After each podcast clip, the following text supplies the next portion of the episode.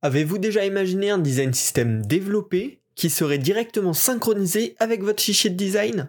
Les design system package sont en train de rendre ce mirage tangible. On en parle tout de suite dans Parlons Design.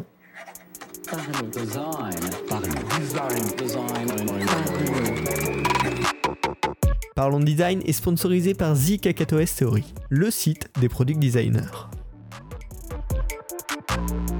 Salut, c'est Romain Pachna, bienvenue dans Parlons Design pour parler aujourd'hui des Design System Package euh, qu'on peut abréger aussi sous le nom DSP.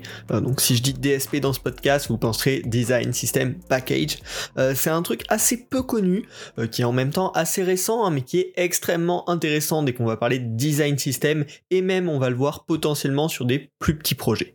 Alors, Déjà pour commencer, hein, qu'est-ce que c'est techniquement un design system package concrètement?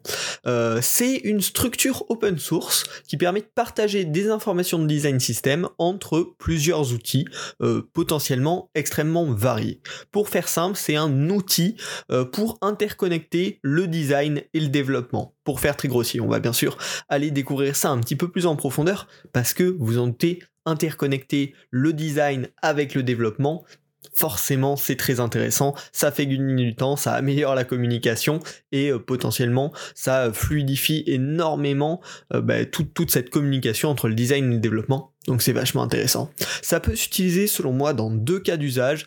Bien évidemment dans le cas d'un gros design system bien structuré entre plusieurs plateformes et pour lequel on veut en général hein, que ce soit très cohérent, et eh bien là avec le design system package, on peut avoir dans notre fichier de design toute notre librairie de composants habituels et nos euh, design tokens, on va en parler juste après, qui sont euh, automatiquement envoyés entre guillemets euh, aux développeurs sur les différentes plateformes et qui vont automatiquement synchroniser dès qu'on va mettre à jour notre design system package donc dans ce cas-là, c'est extrêmement intéressant. Et même potentiellement sur des petits projets, hein, euh, des petits projets de test euh, de, designers comme ça, des prototypes, ben, ça peut être hyper pratique de pouvoir synchroniser euh, finalement notre fichier de design, nos design tokens avec ben, derrière le code interactif pour pouvoir le mettre à jour quasiment directement avec le design, euh, en tout cas avec l'outil de design. Euh, donc, donc ça peut être très intéressant dans ces deux cas, mais bien sûr c'est conçu à la base hein, pour gérer des design systems, des bons gros design systems. Alors, on va repartir un petit peu plus en profondeur qu'est-ce que c'est ce design system package, qu'est-ce que ça permet dans sa globalité de faire, et surtout comment on peut en créer un, comment on peut en utiliser un, euh, comment ça marche dans la vraie vie? Donc on a dit, la base c'est en fait, un design system package en soi, c'est juste un format de données qui est libre d'accès que n'importe quel éditeur peut utiliser. C'est pas un format propriétaire qui va permettre de partager des informations sur un design system entre différents outils. Alors, quel type d'informations ça permet de partager? Déjà, ce qui s'appelle les package details. C'est juste une explication de quel est ce design system package. On va pouvoir lui donner un nom, une version potentiellement pour pouvoir avoir plusieurs versions et avoir un suivi, et d'autres informations connexes. Bon, ça c'est la base. Mais surtout, ce qui va commencer à être intéressant, c'est qu'on va pouvoir transférer avec un DSP des design tokens. Donc ça peut être une couleur, une fonte, une taille d'espacement, ou n'importe quel chiffre ou n'importe quelle chaîne de caractères, voire même des booleans, donc euh, du true-false.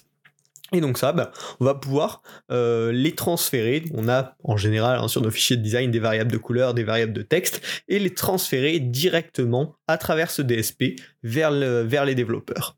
On peut également créer des design tokens collection, euh, qui sont en fait un groupe de design tokens assemblés. Euh, quand on parle d'un style de texte notamment, en général il y a une fonte, il y a une taille de texte, il y a un interlignage, il peut y avoir une couleur. Et donc ces quatre éléments-là, ça va être des design tokens séparés. Le DSP supporte également les design tokens collection. Donc on va pouvoir dire, euh, par exemple, le texte de corps, il utilise la fonte X euh, en taille 16 avec euh, une weight euh, bold et une couleur noire. Et donc ça, ça va être également supporté, c'est des informations qu'on va pouvoir transférer directement avec un design system package. Donc ça, c'est vachement bien, déjà ça permet de transférer toutes ces variables, mais le DSP c'est encore poussé un peu plus loin. On va pouvoir mettre de la documentation générale sur le design system directement dans ce répertoire, euh, donc toutes les informations bah, que vous pourrez mettre dans une documentation de design system, et on va pouvoir le pousser encore encore plus loin en incluant euh, de la documentation des différents composants. En effet, les DSP peuvent supporter le fait d'inclure des images, d'inclure du code réel concret ou des iframes qui sont des sortes d'imports euh, d'extraits de, pages web euh, pour euh, ben, intégrer finalement tout un site ou tout plein de documents de documentation des différents composants qui composent le design system. Donc en fait, ce DSP c'est vraiment un format de données, une structure de fichiers qui peut être respecté par tout plein de logiciels et géré euh, potentiellement par, euh, par du code hein, derrière pour utiliser ces design tokens notamment et qui va pouvoir comprendre à la fois des variables, les design tokens, les design token collection et à la fois toute une documentation potentiellement très poussée, très évoluée sur le fonctionnement du design system en lui-même et sur les différents composants qu'il compose de manière même dynamique vu que ça peut inclure euh, du code, des iframes. Donc, c'est vraiment euh, un format euh, complet, un pack, vu que c'est un design system package, qui représente votre design system et qui sera potentiellement lisible par tous les outils, vu que ce format est complètement euh, open source, tout le monde peut l'utiliser, tout le monde peut le comprendre. C'est aussi écrit notamment dans des fichiers JSON, donc il y a un format pareil qui peut être lisible sur énormément d'appareils avec pas un encodage spécifique. Voilà, c'est vraiment de la data hyper lisible par tout plein de logiciels potentiellement. Et c'est ça qui en fait un outil vachement intéressant. Pourquoi je dis potentiellement dans un futur? Parce que vu que c'est récent, plein d'outils ne gèrent pas encore ce format qu'est le DSP. Mais en tout cas, euh, c'est conçu pour que dans un futur très proche, n'importe qui puisse adopter ce, format de fichier et l'utiliser. Alors, le gros avantage de ce format de fichier, qui est finalement un espèce de code partagé généré par les fichiers de design, c'est déjà que quand on va faire une modification dans un outil design, en publiant cette mise à jour du DSP, la modification peut euh, se mettre en place partout. Si le token, par exemple, de votre couleur primaire est changé dans votre fichier design, que vous publiez le DSP et qu'il est mis à jour sur les différents projets, toute cette couleur-là, partout où elle est utilisée, elle sera changée concrètement dans le code, euh, donc dans le produit réel. Euh, et donc forcément, c'est vachement intéressant là-dessus. Également, vu que c'est une, des fichiers du code, on va pouvoir versionner ces fichiers très facilement avec Git, euh, qui est vraiment l'outil de versionning principal euh, pour les devs, et du coup conserver un historique du design system, avoir bah, l'historique euh, de la documentation, mais également l'historique des design tokens, pouvoir travailler sur des branches séparées du design system, donc tester une version du design system vs une autre en parallèle. Ça peut être extrêmement intéressant là-dessus. Euh, et donc c'est finalement tout l'avantage d'avoir un design qui auto-génère entre guillemets du code, mais qui auto-génère pas du code qui réalise des sites web, parce que souvent c'est loin d'être du, code de qualité, il y a souvent des, problématiques de performance derrière, ou même enfin, de, liberté de, de création.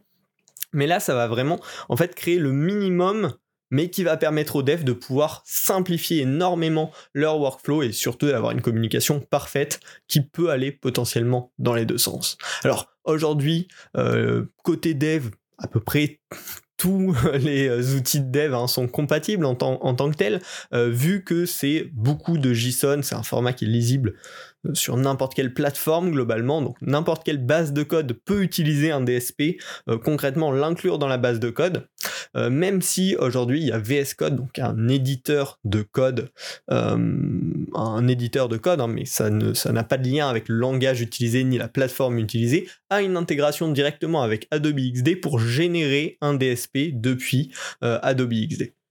Par contre, côté design, c'est un petit peu plus réduit pour le moment. Il n'y a que Adobe XD et Specify qui supportent le DSP, qui sont capables de générer des DSP.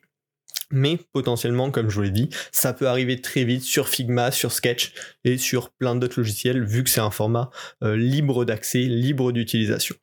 Donc les outils de design, euh, les autres outils de design devraient devenir compatibles au fur et à mesure dans probablement dans, un futur relativement proche, en tout cas je l'espère. Euh, ce qui est intéressant vraiment avec le DSP, c'est que c'est une solution qui est agnostique de la plateforme pour partager un design system et rester en synchro euh, potentiellement même à travers plusieurs outils de design. Si vous avez un design system partagé entre, enfin, qui est à la fois sur Sketch et à la fois sur XD, bah, potentiellement avec un design system package, vous allez pouvoir synchroniser vos deux design systems entre vos deux outils de design, ce qui peut être pratique dans des très grosses entreprises qui des fois n'utilisent euh, pas un seul logiciel euh, pour des raisons euh, variées. Là maintenant, j'espère vous avoir donné l'eau à la bouche et vous avoir donné envie de tester vraiment ces DSP parce que c'est hyper intéressant. Donc on va voir comment on peut aujourd'hui, à date, au 21 septembre 2021, à l'heure où j'enregistre ce podcast, utiliser un design system package dans Adobe XD car c'est le seul euh, logiciel de design qui les gère vraiment de A à Z pour le moment. Alors si on veut lire un design system package, euh, c'est tout simple aujourd'hui, hein. il suffit de télécharger un, design system package d'une entreprise d'une note, il y a notamment bah, Adobe, qui en a, il y a euh, IBM aussi euh, qui en a, et peut-être d'autres entreprises, donc vous pouvez aller sur leur site et en télécharger certains qui sont open source. Derrière, sur Adobe XD, il va falloir installer le plugin DSP Reader, et en ouvrant ce plugin, vous allez euh, sélectionner le dossier du Design System Package que vous avez téléchargé et directement l'ensemble des données de ce Design System Package seront accessibles dans Adobe XD. et du coup, bah, vous aurez récupéré cette librairie qui est agnostique de la plateforme c'est bien dans les runes, mais peut-être ce qui vous tente, c'est bien le but quand même, c'est de générer un design system package et de pouvoir utiliser ce que vous avez designé directement dans le code. Alors aujourd'hui avec Adobe XD uniquement, demain probablement avec Figma et Sketch, il va falloir créer une librairie de composants, comme vous le ferez de manière assez classique. Créez votre librairie de composants, mettez vos couleurs, vos styles de texte dedans, potentiellement vos composants, et ensuite il va falloir publier la librairie de composants en ligne. Donc ça, pareil, c'est des fonctionnalités qui sont dispo sur les autres logiciels. Donc jusqu'à cette étape, on pourrait suivre. Ensuite, avec XD, il va falloir ouvrir euh, VS Code, qui est donc un éditeur de code dont je vous avais parlé tout à l'heure, qui possède un plugin Adobe XD. Sur ce plugin Adobe XD, vous allez pouvoir mettre le lien de la librairie partagée euh, Adobe XD et générer directement depuis là un dossier euh, Design System Package qui va reprendre toutes vos variables et toutes ces informations-là. Et ce package-là, vous allez pouvoir l'utiliser directement dans votre code avec des variables CSS par exemple ou d'autres types de variables pour d'autres langage en fonction de la plateforme sur laquelle vous travaillez et les langages que vous utilisez. Donc c'est vraiment aussi simple que ça. Aujourd'hui, vous avez probablement déjà une librairie de composants. Il n'y a plus qu'à la publier et à générer le design system package depuis cette librairie pour pouvoir l'utiliser dans le code. Derrière, si vous voulez faire des changements euh, dans votre librairie, il faudra faire les changements comme d'habitude, hein, comme vous modifierez des composants, des variables de couleur euh, dans Adobe XD publier la librairie, puis à nouveau bah, ouvrir VS Code et mettre à jour automatiquement le design system package. Les variables seront régénérées depuis votre librairie partagée et votre code sera automatiquement mis à jour. Alors, c'est dommage, aujourd'hui, il y a assez peu de compatibilité, hein. il n'y a que XD vraiment qui permet de faire ça, euh, mais grâce à son format, ça devrait arriver très prochainement sur d'autres outils, et ça pourrait bah, devenir extrêmement, extrêmement intéressant. Hein. Déjà, aujourd'hui, c'est super intéressant de pouvoir faire communiquer comme ça Adobe XD avec n'importe quelle plateforme de code. Alors imaginez si demain on peut faire communiquer Adobe XD avec n'importe quel autre logiciel de design, mais aussi avec n'importe quelle plateforme de code, et vice-versa, ça peut être complètement fou. Euh, donc c'est vraiment un outil hyper puissant, open format, que je trouve génial, j'espère que ça va se développer, j'espère que ça vous hype autant que moi. Euh, c'est à mon sens, hein, la première euh, vraiment euh, tentative d'un lien concret entre le dev et le design, mais pas que, entre vraiment tous les outils qu'on utilise dans le numérique. Et en plus de ça, ça peut devenir le lieu de documentation unique où tout retrouver, enfin vraiment le cœur du design system, donc c'est un outil hyper intéressant. Si vous voulez pas rater quand il y a des nouveaux produits un petit peu comme ça, en tout cas des nouveaux concepts comme ça qui sortent, je vous invite à vous abonner à Partageons Design. Partageons Design, c'est euh, la newsletter sur laquelle euh, je vous recommande les meilleurs articles de design sur lesquels je tombe, donc c'est une petite sélection faite à la main tous les jours pour vous. Euh, vous pouvez vous y abonner par newsletter ou sur Feedly, l'outil que je vous recommande tout le temps pour faire votre veille. Donc n'hésitez pas, partageons design, c'est bien sûr gratuit, le lien est dans la description. Et puis, si cet épisode vous a plu, on se retrouve la semaine prochaine pour un nouvel épisode du podcast Parlons Design. Salut.